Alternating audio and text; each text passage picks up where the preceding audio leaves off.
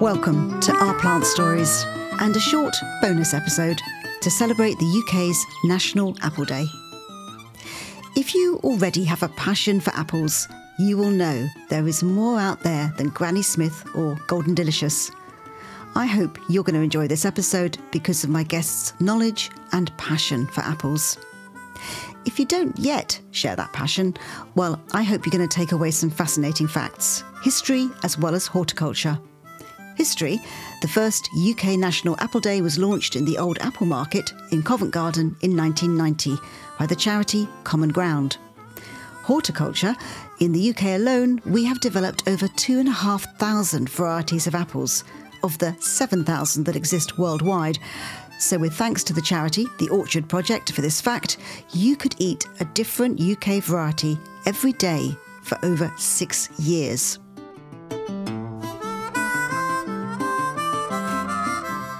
Before we dive into the plant story, I would like to thank Andrew, Bill, Alison, Diana, and Fiona, all of whom have bought me a coffee, which at the moment is the way you can support this growing podcast. You'll find the link on the website, ourplantstories.com.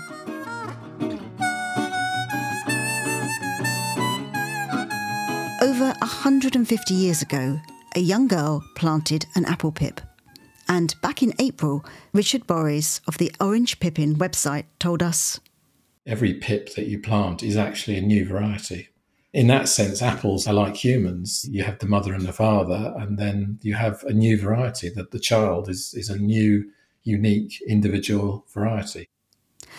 So that pip grew into a unique individual variety called the Peasgood's Nonsuch. Let me now introduce you to Dennis Smith. We're meeting in the grounds of Burghley House, standing in a six and a half acre walled garden, which was once the site of a thriving Victorian kitchen garden worked by 120 gardeners. Dennis is the proof that one visit to an apple day can lead you on a 20 year voyage of discovery. So tell me about the parentage of the Nonsuch apple tree? And how would I, if I if I see a perfect one, what will it look like, and where will those characteristics come from? Well, through DNA testing, it's thought that the Peasgood Nonsuch comes from a cross between an Alexander, which is an old Russian variety that came into the country in the early 19th century, I believe, and the other parent, um, we think, was Golden Noble.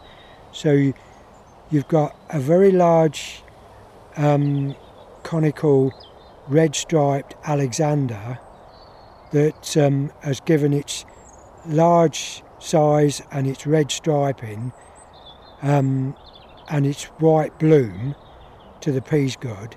And then the other parentage we think was Golden Noble, which is a very perfectly round yellow, canary yellow apple, and the two have produced this renowned Peasgood Nonsuch.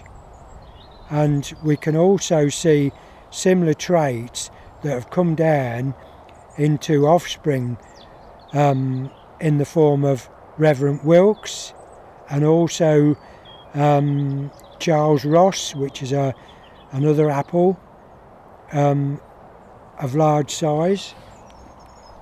So I'm holding Reverend Wilkes, so to speak. Where, when you look at Reverend Wilkes, tell me what you see of the Peasgood's Nonsuch. Well, I, I can see the light green coloration on an early Peasgood before it's fully ripe. It's got a, a fairly deepish cavity with a, a thickish stalk, and um,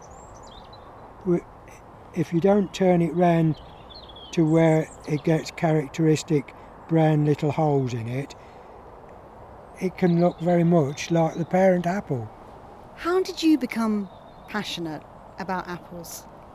I went to a, an apple day in Stamford in 2003 and really that was it.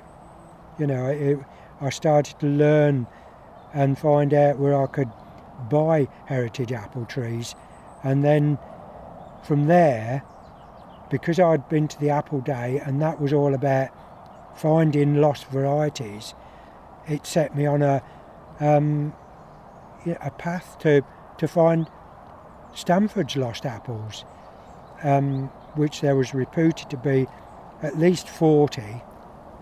Wow. Um, that were recorded. I mean, it's since been found that there, there's there were eighty.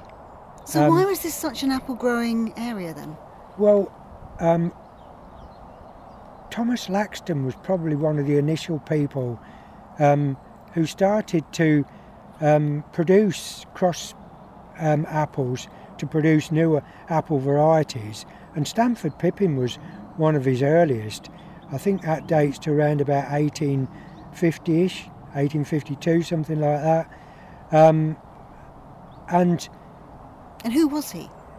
Thomas Laxton was a solicitor in Stamford, and um, but one of his passions was um, was plants, and um, he he um, he used to write to Charles Darwin.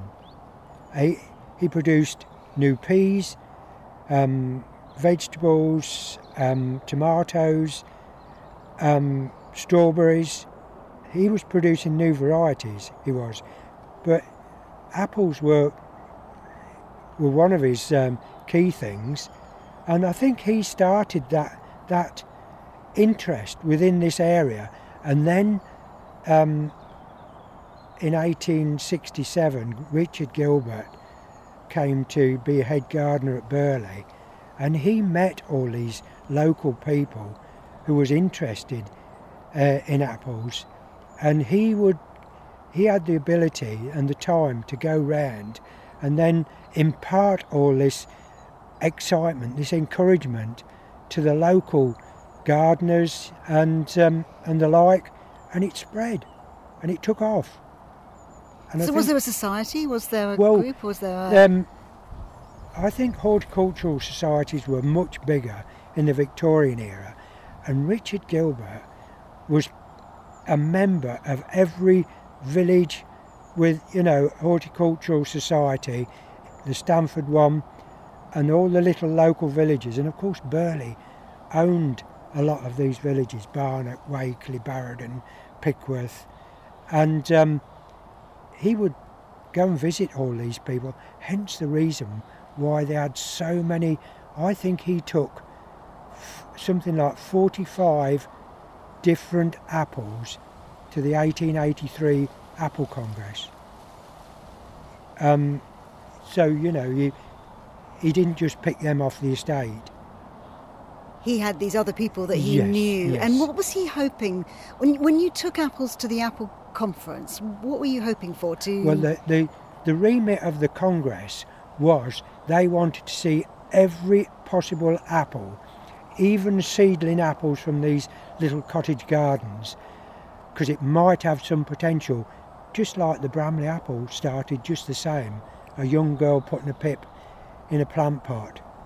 Um, and it was, I mean, it- it's still successful today, isn't it?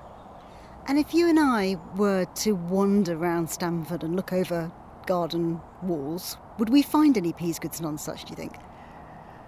I've been looking um, for 20 years and I don't think I've found one. Um, but then I haven't been in every nook and cranny yet. Um, you know, Mr. Peasgood, actually, between marrying Emma Mamby, who produced the Peasgood Nonsuch from a pip, between him marrying her in 1865, by 1872, when he took the apple to the Burghley Park um, agricultural show, he was then working in Islington in London in a big drapery shop. That explains why. Do you remember there's an advert y- for brands where they're selling the apple, and right at the bottom, he's saying, if you need any more information, write to me at what was it, 169 something Islington. Yeah, yeah, yeah, So yeah. he Up the worked street. in a- yes, in this yes. big that's drapery the shop. drapery shop. And then this is why you see the family then in later years, in the 1880s and the like, they're in Surrey or Sussex. So they've Yeah. moved from Stamford Yeah. to, to London, where they're living in, in Islington, and Yeah. then they've moved out to Surrey. Yeah. We're fairly certain that Brands, who actually ended up selling his apple, yeah, they ended up with his old draper shop. And what was Brown's again? They were the nurseryman, local nurseryman, W, W and J Brown's. Um, they were an old um, firm. The company had started by the father, Richard Brown, in the late 1700s. Um, very successful. And they um, they bought the rights to um, take the graft wood from the Peasgood and Nonsuch, and um, it's it's written that they paid twenty pounds for that privilege, and I was also told by one of the descendants of um, Emma Peasgood that she actually bought a gold chain necklace with the money from that because it was her tree, wasn't it? Do you have a favourite apple? And is it the Peasgoods? I think it is the. It it just it just evokes, and it's such a big apple. You know, I've I've had a photograph taken at a Stamford Apple Day uh, with an apple that sort of hangs out over the side of my fingers, and I've got a reasonably good sized hand. And if someone listening to this is thinking, I would like to start a bit of a journey with apples, understand more, find heritage varieties, with your experience, where should they start? Pick one apple and research it, or what would you do? Um, I don't know. I've had so much fun um, finding old apple trees, and well, you probably you've got to go out and talk to people. Um, go to apple days. Really, I think. I think that's the place to start. Go to an apple day.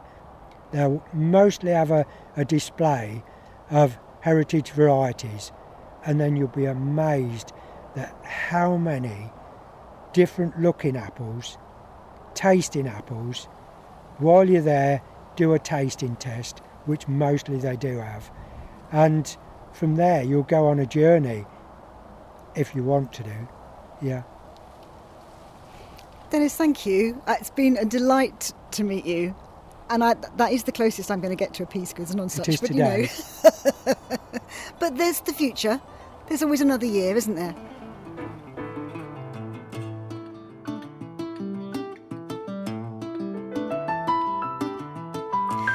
As always, you can find photographs and information and links to all the organisations and charities I've mentioned on the episode page, ourplantstories.com.